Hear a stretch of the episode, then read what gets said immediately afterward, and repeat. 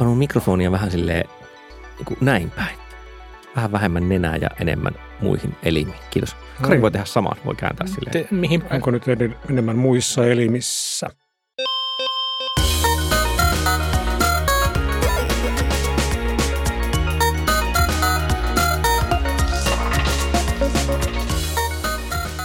Tämä on Vikasietotila podcast, jota on annettu käyttää koulutusmateriaalina puheen tunnistusjärjestelmissä. Tänään aiomme puhua Pandoran laatikosta ja mitä sieltä oikein paljastuu heti. Lähden tällaisella kuulijoita mielistelevällä viittauksella, että useimmat varmaankin tajuavat, mistä on kyse ja muut sitten jännityksen vallassa – vääntävät volyymia kovemmalle. Minua vastapäätä istuu thrillerikirjailija, jolla on tällä hetkellä ongelmia, koska maailma muuttuu, mutta kirjat ei. Hei vaan, olen Kari Haakana ja jos sinulla on ideoita siitä, miten voisin kirjoittaa jännittäviä juonia, johon ei liity naapurissa oleva suurvalta, joka saatana muuttaa suuntaansa kerran kymmenessä minuutissa, niin DM vaan on lupa slaidaa DMiin. Vieressäni istuu kokeellisen proosan harhapolulle nuorena miehenä no, kyllä, eksynyt. syvälle ja ka- kauas niitä polkuja tallannut Panu Räty. Hei. Ja minä olen Olli Sulopuisto, jolla ei ole vielä kirjoitettu. Apua, nyt mä painoin ompput setä ja tätä hävisi joku ihan väärä merkki. Miten tämä on vittu mahdollista? Noin, no niin, hyvä, hyvä. Mutta olen kuitenkin Olli Sulopusto, en onnistunut peruuttamaan itseäni. Okei, oli hieman mystinen esittely, mutta ajattelimme tänään puhua neuroverkoista, niiden tietystä erityispiirteistä ja ehkä lähteä liikkeelle siitä, että Tässähän nyt on kohta jo vuosikymmen erinäköisestä syväoppimisesta kirjoitettu lehdistössä. Itsekin olemme saattaneet syyllistyä muutaman kerran aihetta kommentoimaan tavalla tai toisella. Mutta siellä on eräitä isoja kysymyksiä, jotka ei ole vieläkään mihinkään hävinnyt. Ja nyt ehkä kun Tänä syksynä on julkistettu entistä useammin testikäytössä ja tutkijakäytössä olleita malleja kaiken kansan hipelöitä. Viksi tosin täytyy sanoa, että mulla ei vieläkään esimerkiksi ole Dalle kakkoseen pääsyä. Ei, eikä, eikä minulla. No niin, meitä me kaikki olemme hakeneet tehdä. sitä. Kyllä.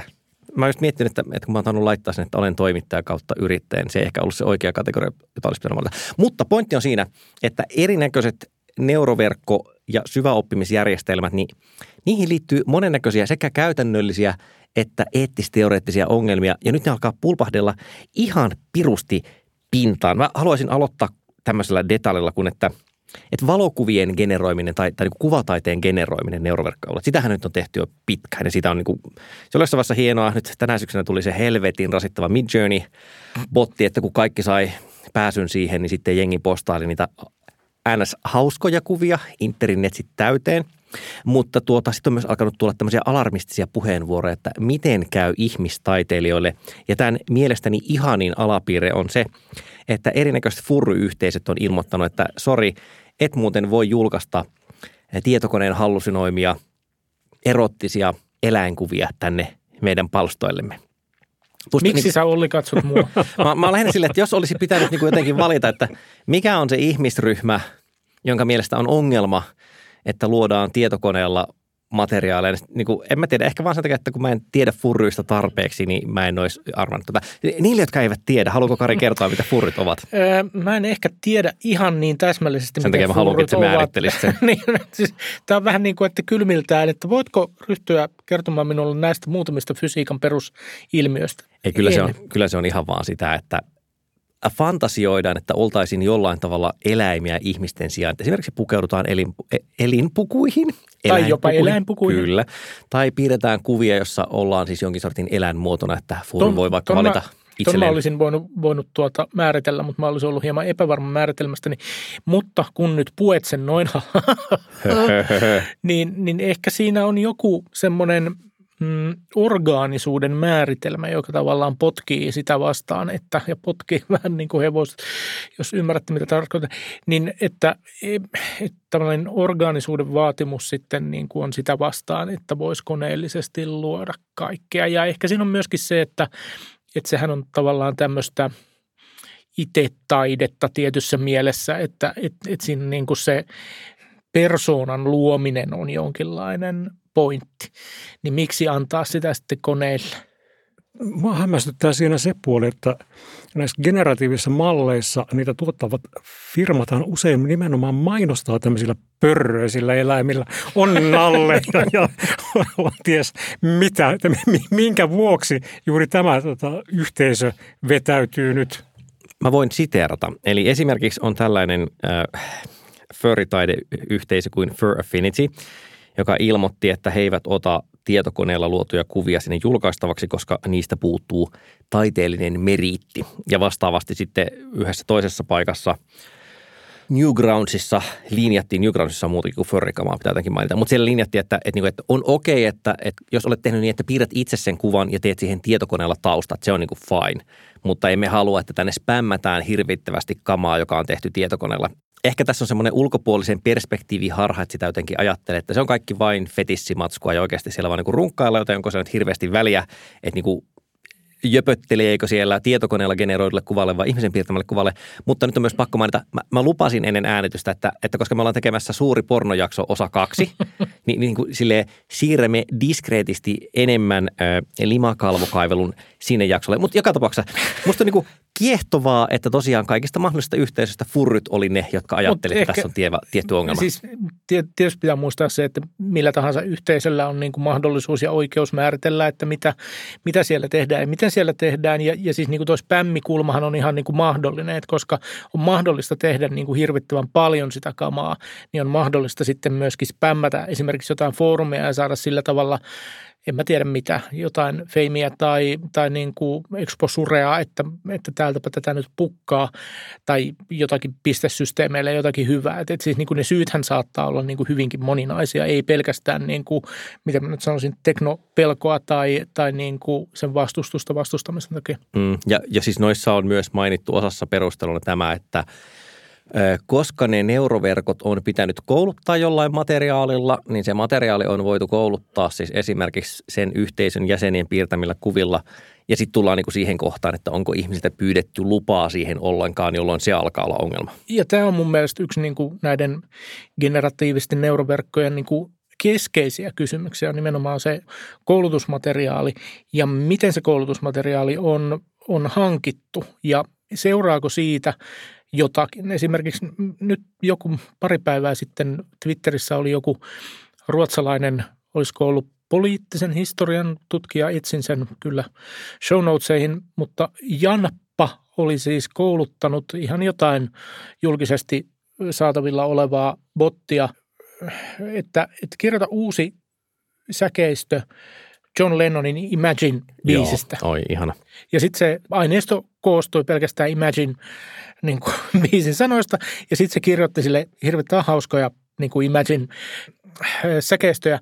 Mutta jos tästä laajentaisi siis niin, että botti kirjoittaisi ö, äh, uusia Beatles-biisejä, siis niin kuin sanotuksineen ja, ja niin kuin sävelineen, ja sen matskuna olisi kaikki Beatlesin biisit, niin tarkoittaisiko se, että Beatlesin oikeuksien haltijoilla olisi jotakin sanottavaa asiaan, olisiko jopa niin kuin mahdollisuus tingata rahaa niistä uusista biiseistä, jos ne uudet biisit niin kuin tekis rahaa, koska koulutukseen on käytetty meidän biisi. En tiedä, mutta siis tämmöisiä kysymyksiä nousee. Niin siis ongelmahan on siinä, että se niin koulutukseen järjestelmien koulutukseen vaadittava datamassa on niin jättimäinen, että sitä ei periaatteessa sitä ei voi niin kuin ihmiskäsin niin kuin kuratoida.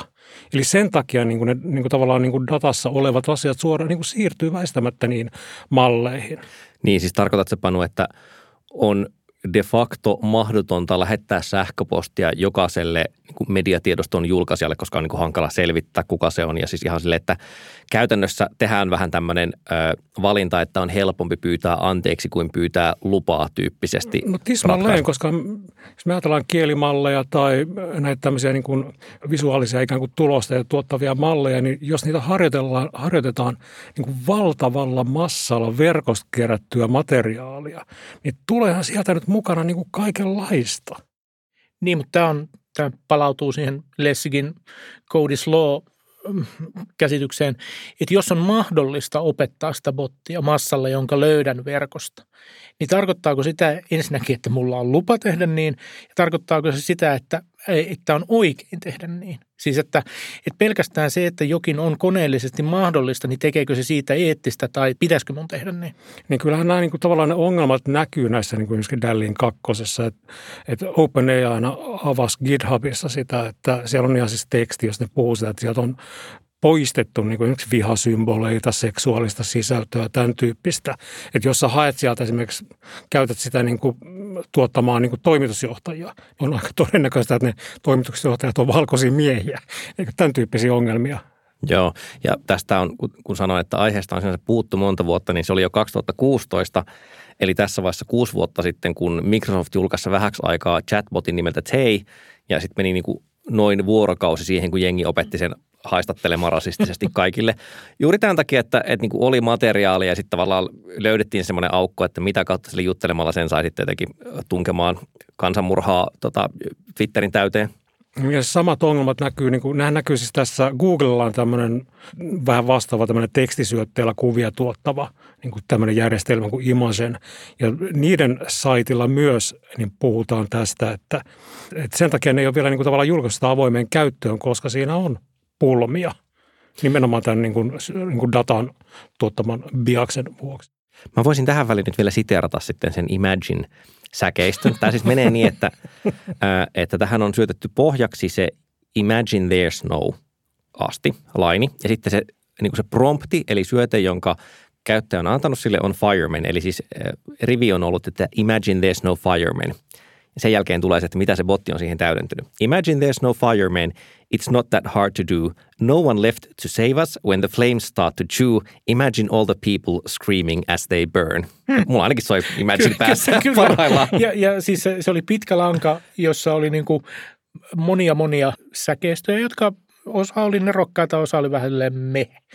Mutta jälleen kerran voin kuvitella, että joko Ono on jo kolkuttelemassa ruotsalaisen tutkijan ovella, että Fyffeä minulle olet ö, käyttänyt ö, omistamaani, tai en tiedä omistaako joko on Lennonin oikeudet, mutta jokuhan ne omistaa. Niin tuota, mutta et, et mun mielestä se, se on niinku hyvä kysymys ja se ei ole, se ei ole pelkästään niinku, niinku taloudellinen kysymys, vaan kyllä se on niinku, niinku jonkinlainen mm, moraalinen kysymys, moraalinen kysymys että, että, että koska tämä on teknisesti mahdollista, niin tarkoittaako se sitä, että minulla on jollakin tavalla oikeus tehdä niin? Suomessahan esimerkiksi tekijänoikeuksissa erotellaan kahtia tekijän moraaliset oikeudet ja taloudelliset oikeudet. Ja se menee niin kuin hirvittävästi yksinkertaistettuna seuraavalla tavalla. Aikanaan en saanut tästä tentistä hirvittävän hyvää arvosanaa, joten voitte laittaa, voitte laittaa juristit kolisimaan postiluukusta. Mutta siis periaate on se, että jos minä nyt vaikka teen podcastin, niin minä voin myydä oikeudet sen podcastin taloudelliseen käyttöön jollekin muulle, että Kari Haakanalle, Kari Haakana maksaa minulle rahaa ja selkeän Kari Haakana saa tehdä sillä podcastilla rahaa, miten lystää. Mutta jos pari, Kari, pari Haakana, eli Kari Haakana muokkaa sitä, kyllä, totta, kasvaa tästä olkapäästä jos pari haakana muokkaa sitä teosta sillä tavalla, että se jotenkin vaikka solvaa minua, niin se onkin niin kuin eri asia. Että niin kuin mm. tekijän moraaliset oikeudet menee ja sinne moraalisiin oikeuksiin laajalti ottaen menee juuri jotenkin tämmöistä, että ei saa käyttää hyvän tavan vastaisesti sitä teosta. Ja sitten niin ehkä törmätään enemmän tuohon, että on ihan selvää mielestäni, että jos, jos tota Ganilla luo uuden Beatlesin sävelkieltä tapailevan kappaleen esimerkiksi, niin, niin kuin, kyllähän se on uusi teos, mutta sitten niin kuin, että moraaliset oikeudet voisi olla se, missä on vähintään niin kuin hankalaa, että miten se menee. Koska sehän tietyllä tavalla sehän on niin lähes määritelmästi pasti siitä, koska sille on hmm. sanottu, että opettele nämä, ota nämä materiaalit pohjaksi ja sitten tee samankaltainen, niitä mahdollisimman paljon muistuttava, mutta silti vähän erilainen juttu, niin tietyllä tavalla siinä ollaan niin pastissi maastossa. Niin, kai, kai se kai se niin kuin lähtöongelma on se, että, että meillä ei ole mitään vakiintunutta käytäntöä siihen, että saako esimerkiksi mun luomaa ikuisesti elävää taidesisältöä käyttää niin kuin lähtömateriaalina jollekin koneelliselle järjestelmälle, joka muodostaa sen pohjalta jotakin uutta. Ja jos saa, niin, niin minkälainen suhde sillä on siihen mun alkuperäiseen sisältöön? Niin, mutta jollainhan ne verkot täytyy, tämän, niin kuin järjestelmät täytyy kouluttaa. Voisihan ne jättää niin, kouluttamatta Niin, ne voisi jättää Koulu. kouluttamatta. Et jos mulle tulee mieleen tämä niin Nvidian tai Ruolahdessa toimiva ryhmä, joka tunnetaan tästä Stylegun malliperheestä, jota on käytetty siis monilla, monissa tämmöisissä esimerkiksi verkkosivuista, this person does not exist, mm. niin kuuluu nimenomaan tähän niin kuin tavallaan, että siinä hyödynnetään tätä niiden luomaa tämmöistä style gun mm. niin perhettä.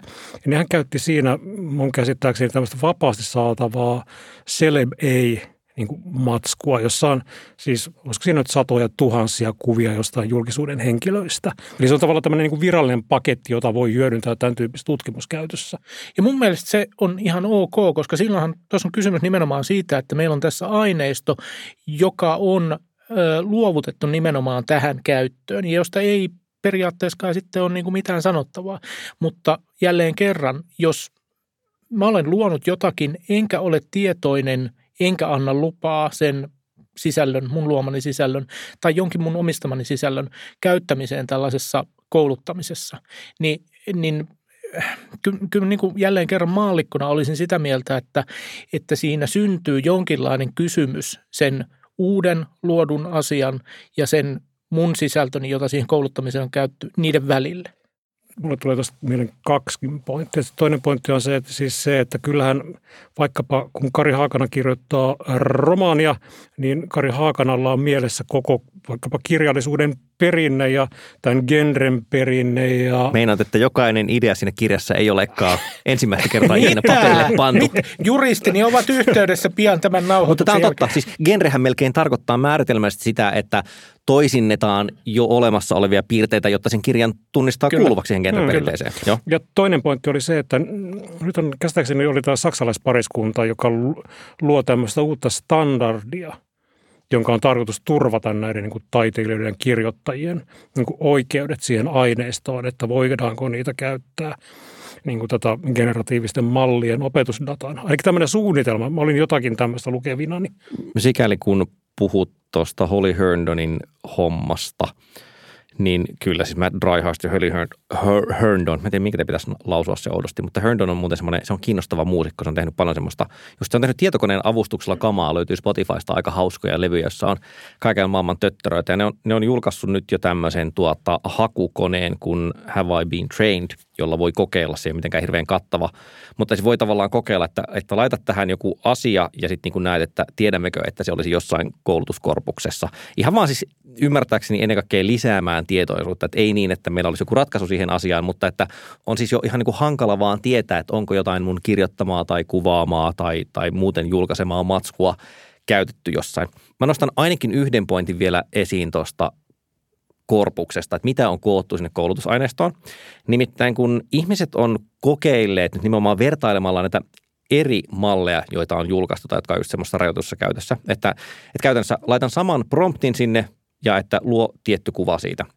Niin siellä on huomattu, että selvästikin ne oikeudenhaltijat, siis ei alkuperäiset oikeudenhaltijat, vaan ne, jotka on julkaisseet sen koodin, niin ne on jollain tavalla siivonut. Eli, eli nimenomaan sieltä on voitu ottaa niin kuin hakaristia pois ja muuta tämmöistä ilmiselvää vihasymboliikkaa, mutta sitten esimerkiksi kun pyytää tekemään mikkihiiren kuvan, niin se tuottaa aika erilaisia tuloksia.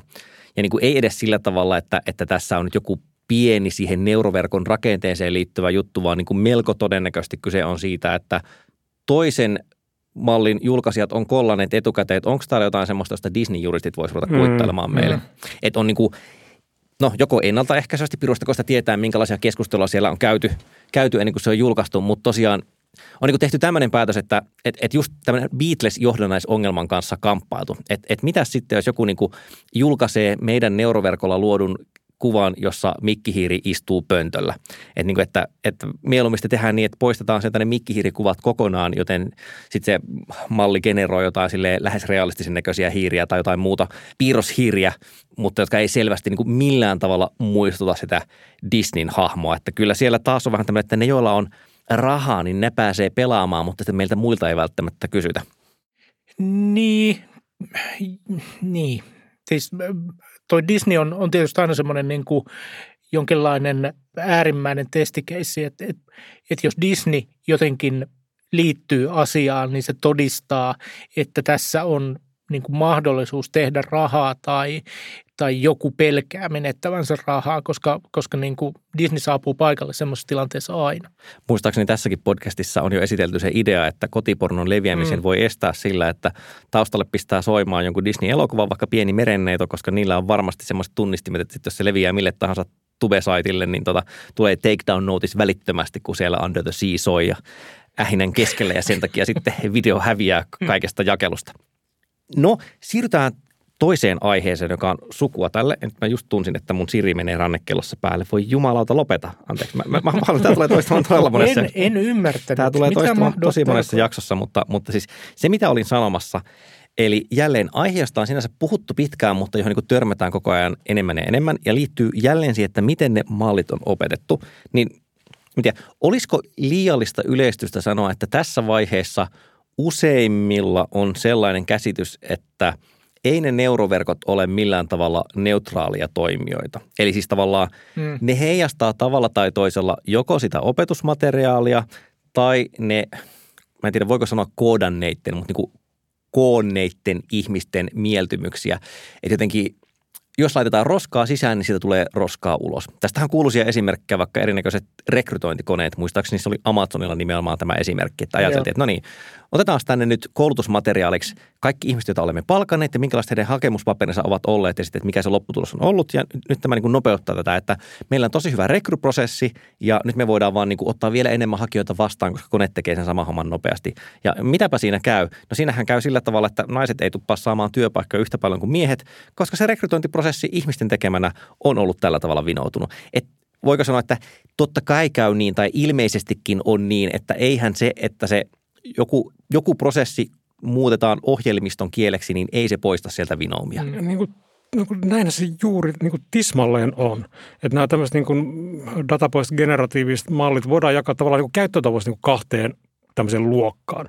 Eli joko ne tuottaa ihan niin kuin tämmöistä uutta dataa niin kuin, ikään kuin puhtaana niin kuin generaationa, tai sitten annetaan niin kuin esimerkiksi joku kuva ja muunnappa tämän tyyli nyt toiseksi. Mutta että nehän perustuu, ne, silti ne mallien toiminta perustuu siihen materiaaliin, jolle ne on koulutettu. Et tietenkin näin on. Tästä on ihan kiinnostava keskustelu ollut Twitterissä ihmisten välillä siis siitä, että – siitä on nyt jo reilusti yli kymmenen vuotta. Mä käytän suunnilleen tämmöistä tarkkuutta, mutta jotenkin kun ensimmäiset big data-jutut rupesi tulemaan, sanotaan, että 2000-luvun ehkä puolivälissä, kun Wiredissa kirjoitettiin vaikka Googlen flunssa-ennustuksista, niin siitä oli muutama semmoinen haippausjuttu, että vitsi miten siistiä, ja sitten niin todettiin, että huppista keikkaa ei se oikein toiminut. Että emme kyenneet aidosti ennustamaan tai niin kuin varhaisessa vaiheessa mittaamaan flunssaepidemian etenemistä pelkästään ihmisten hakuja seuraamalla. Että oli niin semmoinen vaihe, missä ajateltiin, että joo, joo että ei tarvitse mallintaa supertarkasti, riittää, että meillä on paljon tietoa. Ja ikään kuin kyllä se prosessi, niin kuin algoritmi puristaa sieltä jotain mm. olennaista ulos. Ja nyt tästä niin kuin jengi välillä flydaa se mä näen sen tapahtuvan Twitterissä, koska siellä se on avointa, mutta että, niin kuin, että kumpi on tavallaan fiksumpi tapa, että, että tehdäänkö niin, että kerätään vaikkapa jotain potilastietoja, että kerätään niin kuin kaikilta potilailta data ja dumpataan ne systeemiin ja sitten niin katsotaan, mitä saa sieltä ulos, vai käytetäänkö vaikka paljon aikaa siihen, että jotenkin koodataan se data etukäteen, että tehdään niin kuin sitä siivoamista. Mekin silloin vuosia sitten, kun tehtiin jakso siitä, että mitä on data scientistin homma, niin, niin sieltä tuli se vitsi, jonka ne useimmat kertoo kai vähän väsyneesti tai välillä sille ahdistuneesti, että, että iso osahan tästä hommasta on että mä putsaan niitä Exceleitä, hmm. eikä jotenkin sille, että miten optimoin mallia, vaan ihan vaan niin kuin, että jos sinne laittaa roskaa sisään, niin roskaa sieltä tulee ulos. Ja musta niin kuin, se, on, se on siis kiinnostavaa miettiä, että, että onko siihen tosiaan niin kuin mitään muuta tietä ulos siitä kuin käyttää hirvittävästi ihmistyötä. Että niin kuin, onko tässä semmoinen munakana ongelma, että voiko neuroverkolle, yhdelle neuroverkolle sanoa, että hei, siivoappa tuosta tuon toisen neuroverkon ö, niin kuin biasit pois sieltä. Ja musta tuntuu, että se on niin kuin hankala reitti. Mä otan ehkä yhden askelin taaksepäin, mutta semmoinen aika, aika yleinen niin kuin julkisuuden – ja semmoisen vähän niin kuin kevyemmän julkisuuden tapa on käsitellä niitä generatiivisia neuroverkkoja nimenomaan katsoa, että, että löytyykö sieltä jonkinlainen niin kuin Jumala sieltä koneesta, että paljastaako se meille jotakin, ikään kuin se paljastaisi meille jotakin syvempää totuutta tai jotakin niin kuin salattua, mistä hyvä esimerkki on nämä, nämä jutut siitä, että, että katsokaa millaisia hirviökuvia tämä neuroverkko luo ja että miksi tämä neuroverkko luo tällaisia hirviökuvia, että paljastaako se jotakin niin kuin idistämme tai egostamme, koska sieltä tulee tämmöisiä hampaita niin kuin ulos ja, ja, ja siis niin kuin, että meillä on jotenkin, en mä tiedä, onko, onko niin kuin väärin sanoa, että on jonkinlainen kaipuu tällaiseen niin kuin johonkin selittämättömään. Sitten me etsitään näitä selittämättömiä, vaikka kyse on jostakin niin kuin vaan friikistä mallista, joka syntyy. Jälleen siis tiedän, että, että olen sanonut tämän lauseen tässä podcastissa aiemminkin, mutta tota, tällä hetkellä niin tekoälystä ja tai neuroverkoista välillä käytetään semmoisia lauseita, jotka siirrettynä mihin tahansa muuhun ATK-asiaan alkaa kuulostaa naurettavilta että, että oo, on hirvittävän, niin kuin, että onpa todella ihmeellistä, mitä SQLlla pystyy tekemään. Että joo, siis niin kuin rakenteiset tietokannat on tosi hienoja asioita ja kyllä mäkin tykkään joen lauseista, enkä mä osaa niitä enää kunnolla kirjoittaa, mutta että siihen ei liity tavallaan mystiikkaa. Mm. Että et voidaan ymmärtää, että on vaikka vaikeaa, mutta se on ikään kuin semmoista mm. teknistä vaikeutta, niin kuin, että kuka tahansa ei pysty tekemään tätä, mutta ei siihen liity mitään mystistä. Se on vaan niin kuin sille, että se on niin monimutkainen vekotin, että läheskään kaikki ei pysty tekemään sitä. Ja sitten jotenkin niin kuin näissä neuroverkkohommissa hirmu usein tuntuu, että lipsahdetaan just semmoiseen mystiikkapuheeseen, että nimenomaan niin kuin Krungus ja Luob, mistä sä vaikka puhut tässä, että on tämmöinen mm. niin mieshahmo ja, ja sitten naishahmo, jotka on kauheita, niin, niin tota, joo, siihen liittyy joku semmoinen mystinen, transcendentti, outo kerros, että, että, niin kuin, että oo, tämä tekee jotain sellaista, mitä emme olisi ikinä voineet kuvitella.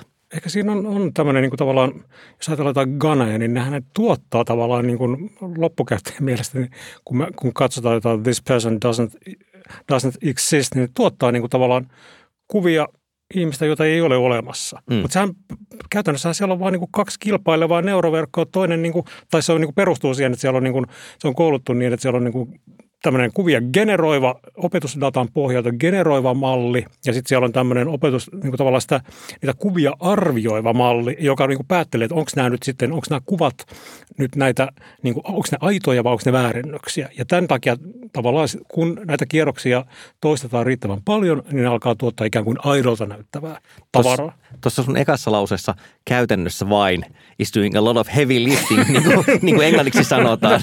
Mutta siis äh, kaksi pointtia siitä, mitä Panu sanoi. Siis ensimmäinen on se, että säkin käytät ja me käytetään sellaista termiä kuin kouluttaa.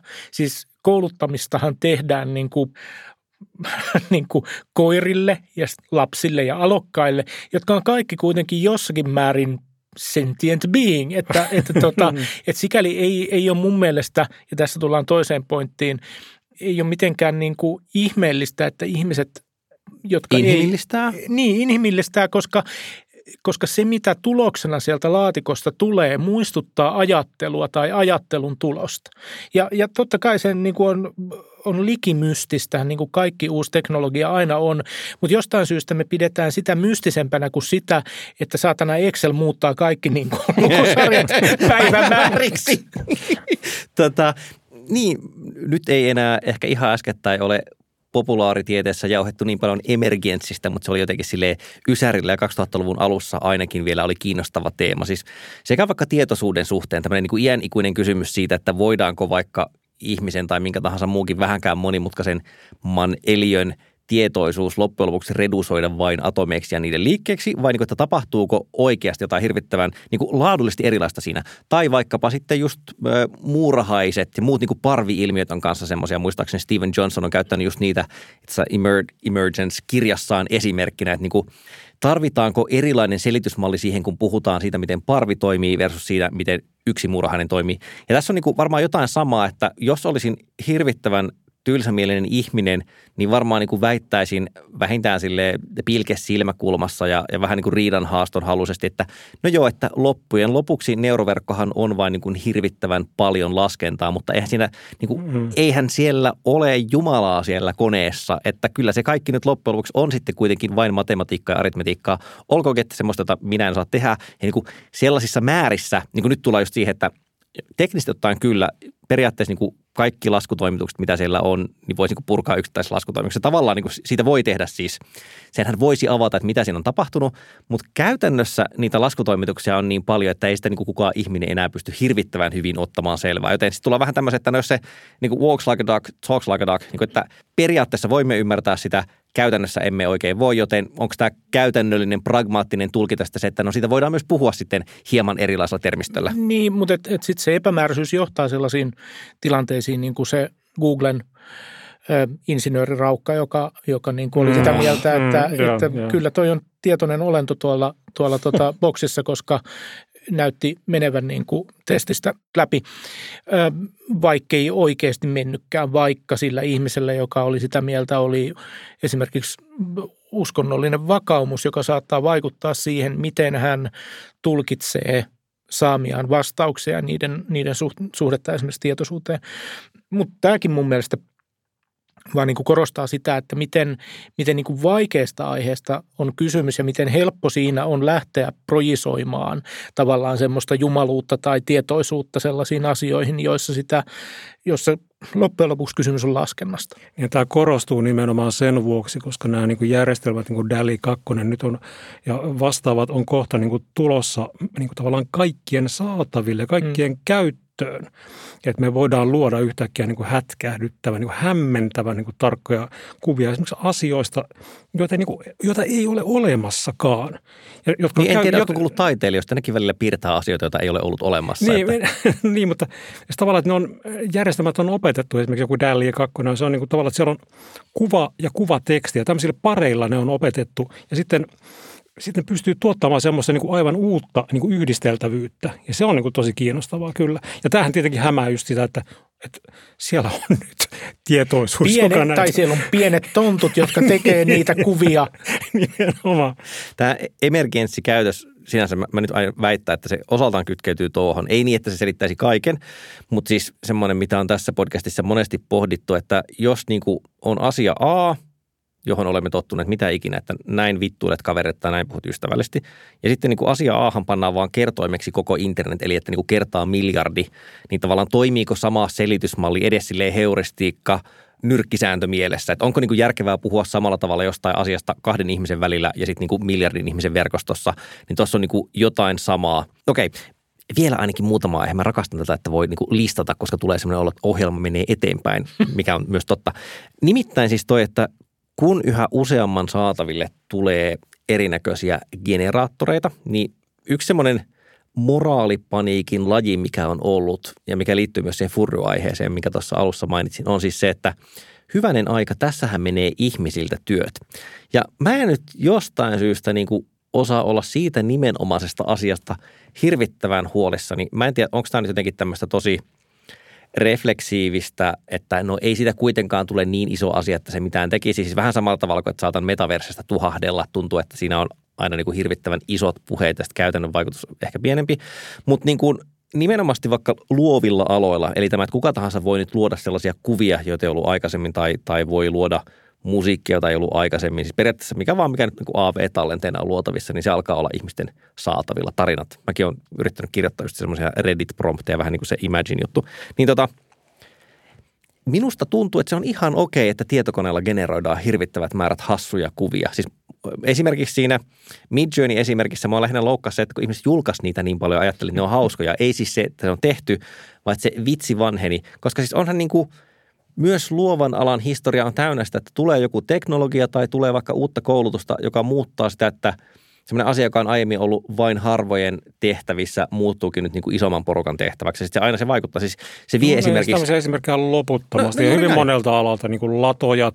Kuinka monta Kyllä. latoja on enää? Hyvin harvat ihmiset, eräitä ehkä typografia mm. ihmisiä lukuun ottamatta, niin eivät hirvittävästi itke sen perään. Et niin kuin, musta niin kuin ne ongelma ei ole siis siinä, että ihmisiltä menee työt. On hyvä, että ihmisiltä menee töitä, sanoi iljettävä kapitalisti. juuri, että tervetuloa tämmöinen EK-podcastiin. Jossa... Seminaari, jossa kerromme, että miten maailma muuttuu.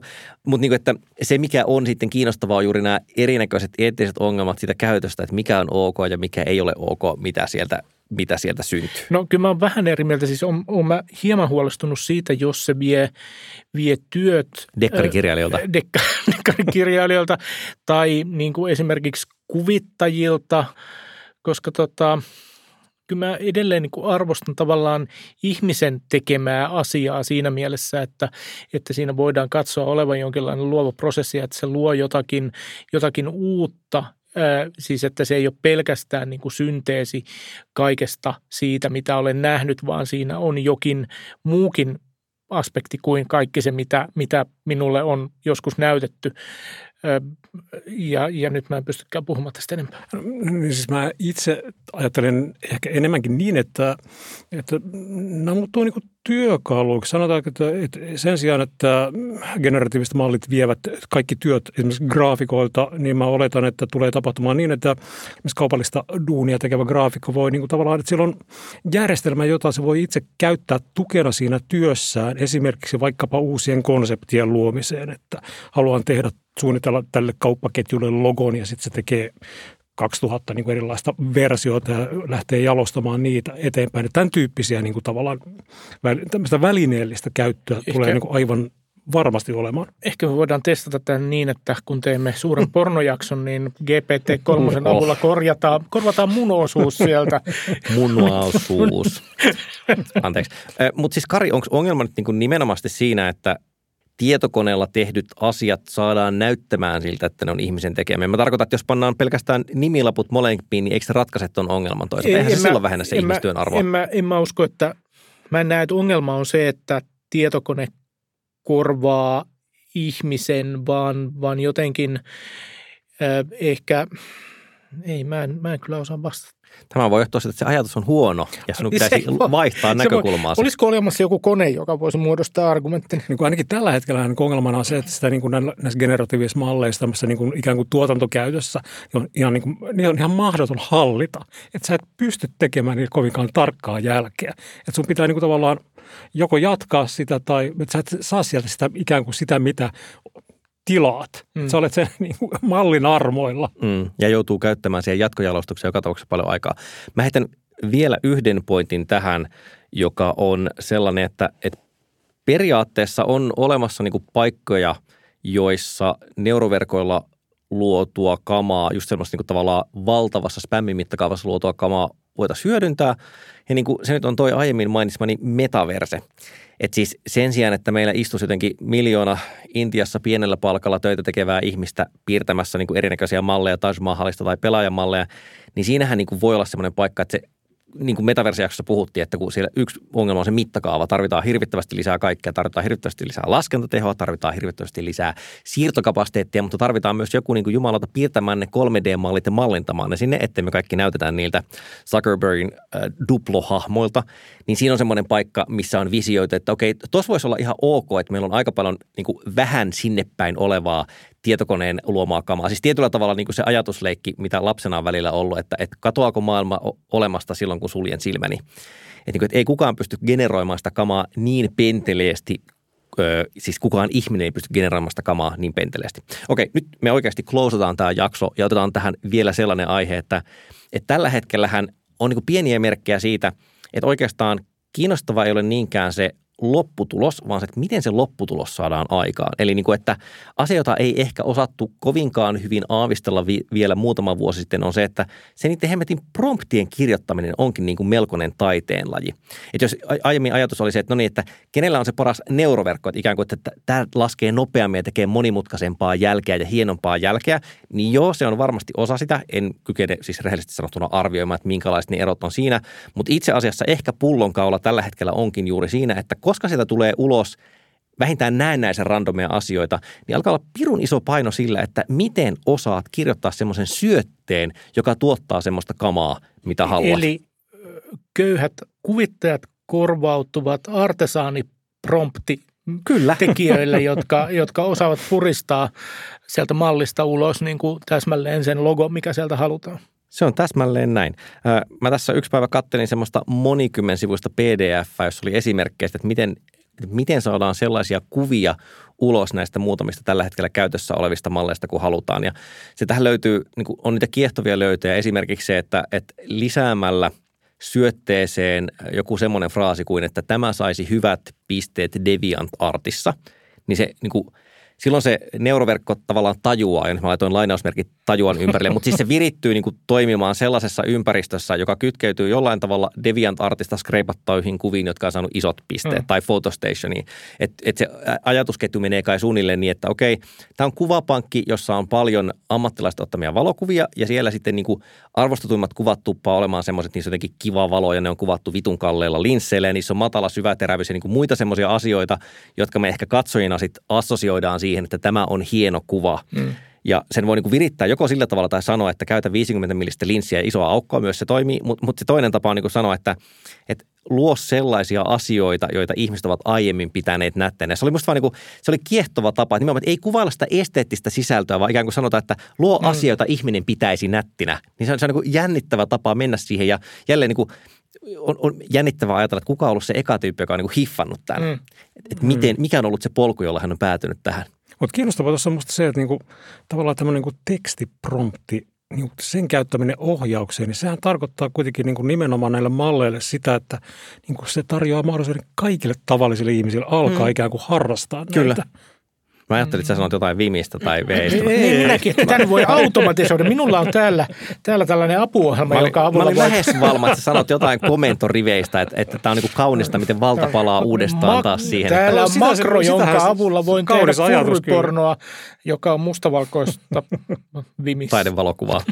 Vimissä. Joo, mutta onhan siinä historia toista itseään. No ei se ehkä toista, mutta on siinä jotain semmoista hieman niin kuin nörtin hermoja kutkuttelevaa, että tosiaan eriytyykö sellainen automaattisen tietojen käsittelyn haara, jossa pitääkin olla hyvä kielen kanssa, eikä niin jotenkin pelkästään niin, loogisen koulut, muotoilun kanssa. kouluttaako Helsingin yliopiston uudelleen perustettu historiallis-kielitieteellinen tiedekunta sanataiteilijoita, joiden tärkein, tärkein elinkeino on nimenomaan promptien kirjoittaminen?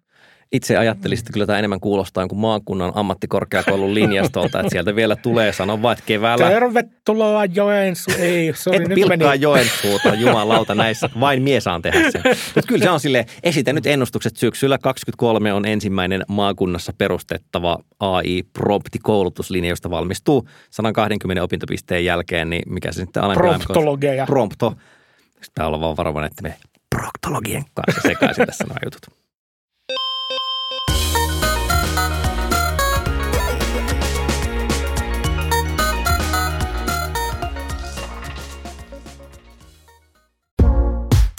Vikasietotila on kuulijoiden tukema ohjelma.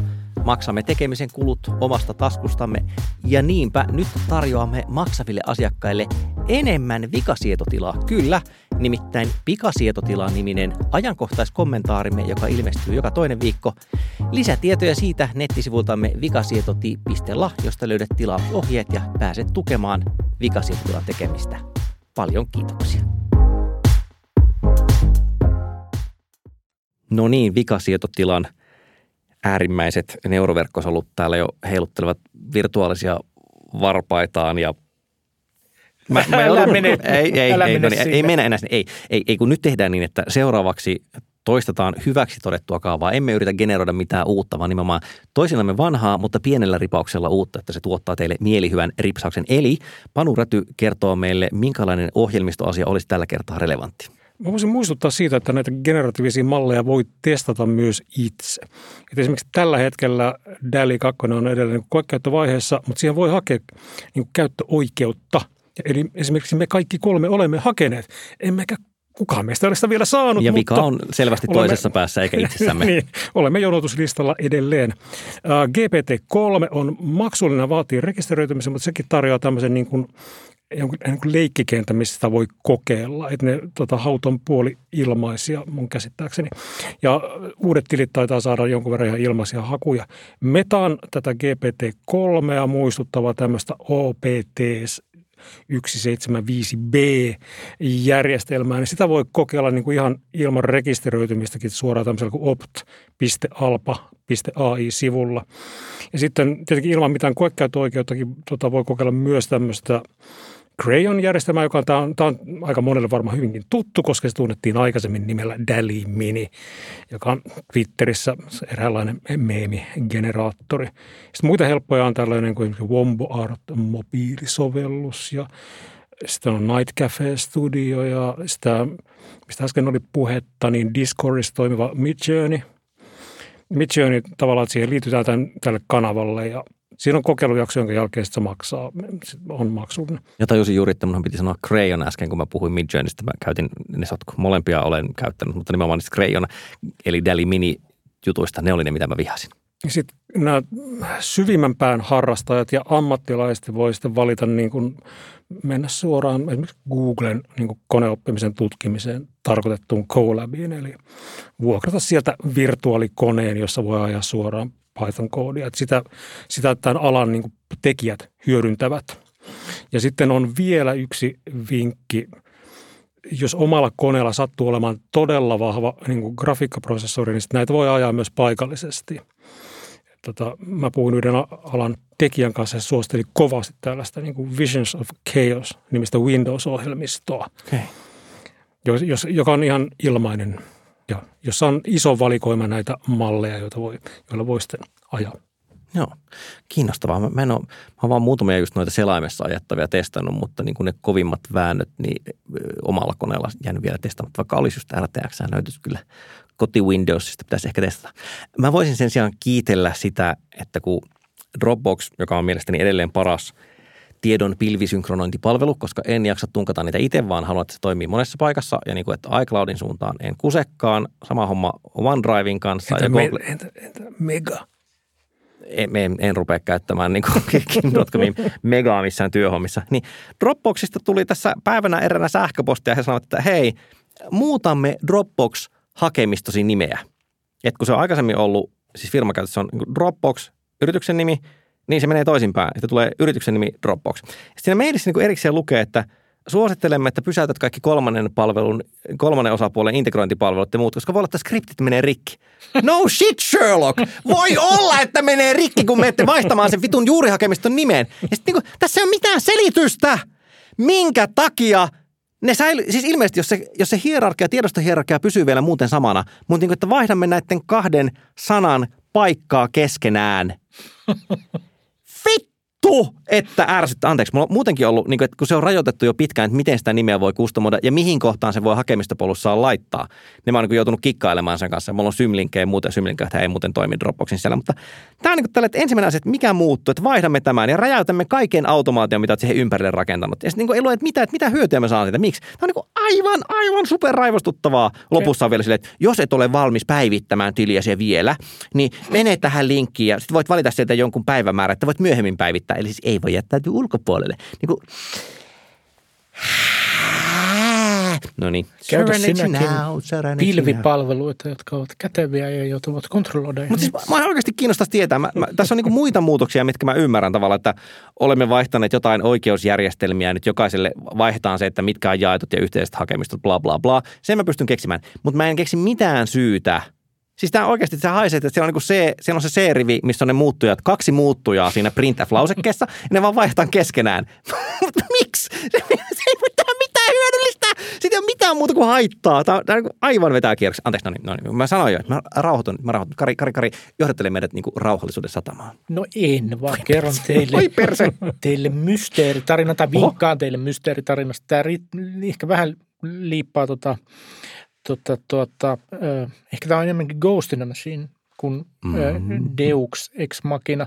Mutta e, anyway, tätä nauhoitettaessa tämä on tuore juttu, kun te kuuntelette, niin tämä on vanha juttu, mutta American Airlinesin lennoilla muutamien viime päivien aikana on kuultu ääniä. Ja ne äänet kuulostaa siltä, kuten eräs henkilö tässä Los Angeles Timesin jutussa kuvailee – jotakin siltä väliltä, että ihminen oksentaa tai saa orgasmin. Ja tämä, Miksi ei voi saada molempia samaan aikaan, kysypä vaan. Niin, siis hän taas käyttää termiä puke yank, mikä, mikä en ollut kuullut tätä termiä koskaan aiemmin, mutta, mutta pystyn välittömästi kuvittelemaan, mistä on kysymys. Mutta tämä on hauska, eli siis lentokoneen kuulutusjärjestelmästä kuuluu ihmisääniä, miesääniä, jotka kuulostaa tosiaan siltä, että joku joko kakkaa, saa orgasmin, oksentaa tai on hammaslääkärin Jälleen kysyn, minkä takia tai? Miksei ja? Ja, no Kyllä. niin. Anyway. Ja tästä tekee mielenkiintoisen se, että että kukaan ei ainakaan vielä tätä nauhoittaisi tiedä, mistä on kysymys, koska se American Airlinesin mukaan tämä kulutusjärjestelmä on suljettu. Sinne ei siis ole mitään verkkoyhteyttä, kukaan ei pääse periaatteessa ainakaan, ei, ei pääse siinä niin ulkopuolelta siihen. Eli sen äänen pitäisi tulla sieltä koneen sisäpuolelta. Mutta se on suljettu järjestelmä myöskin sillä tavalla, että siihen pääsee niinku niiden tiettyjen ikään kuin sisäisten puhelinten kautta, eli siihen ei pitäisi päästä niinku mistään ulkopuolelta. Eli kuka ja miten huohottaa ja ö, voihkii koko lennon ajan ja sitten ne aina loppuu niin kuin yllättäen ne, ne äänet. Ja, ja siis tässä siis paljon keskustelua. Tuota Los Angeles Timesin jutun kautta löytyy linkkejä Twitteriin, jossa on esimerkiksi pohdittu sitä, että, että onko ne niin kuin itse asiassa keinotekoisia ääniä, koska jokin, jokin niin kuin äänähdys viittaa siihen, että mennään jonkin ikään kuin skaalan läpi silleen niin kuin kokonaan. Et ne, ne, ei siis, että ne on ikään kuin ihmisääniä, mutta voi olla, että ne on ihmisääniä, jotka on keinotekoisesti luotu. Ja sitten, että kuka tätä tekee ja miksi, miksi helvetissä tätä tehdään. Äärimmäisen mielenkiintoinen. Voin kuvitella, että, että myöskin hieman pelottava asia, että olet 10 000 äh, jalan korkeudessa ja sitten yhtäkkiä joku alkaa huohottaa PAssa, niin onhan se vähän silleen. Ainahan se PAssa huohottaminen vähän jännittää, niin, jos tiedätte niin. mitä tarkoitan. Hyvä. Näillä viisauksilla vikasietotila sinut tällä kertaa hyvästelee ja sylinsä kietoa, tai siis pyydämme ensin tietenkin siihen lupaa, mutta, mutta ehkä niin kuin auraalisesti Onko tämä ok? korvien kautta. Haluamme enthusiastic, äh, tota, mikä se on se termi nykyään? Se on ei compliance, koska se Innostunut kuulostaa, kyllä. Innostunut suostumus, juuri näin. Padu hajoaa jotenkin aivan täysin. Mun mielestäni on vaan ihan hyvä, että tässä nyt omat neuroverkkoni generoivat tällaista sisältöä. Mutta joka tapauksessa oikein paljon kiitoksia, että kuuntelit tämän jakson. Toivotamme sinulle oikein hyvää elämää ja kiitämme vielä leikkaaja, miksaaja Risto Pikkaraista, joka tämänkin jakson parsi kasaan. Ja sitten toteamme vain, että seuraavaa jaksoa odotellessa hei ja hei. Moi moi. Moi.